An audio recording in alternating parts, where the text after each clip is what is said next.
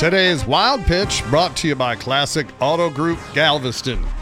The Astros' woes against the Rangers reached a boiling point the other night when the Stros were two outs away from a hard fought win and they blew it again. This seemed to be the final straw for some of the drunk Astros fans. First, some fan chucked a lime at Carlos Gomez oh. in center field, the former Astro who was so bad for this team, but of course has found a new life with the Rangers. And then an angry Astros fan had to be handcuffed and hauled away by four police officers because he wouldn't stop yelling F the Rangers. You Ranger! You Ranger mother! Hey, there's always next year. That's today's wild pitch.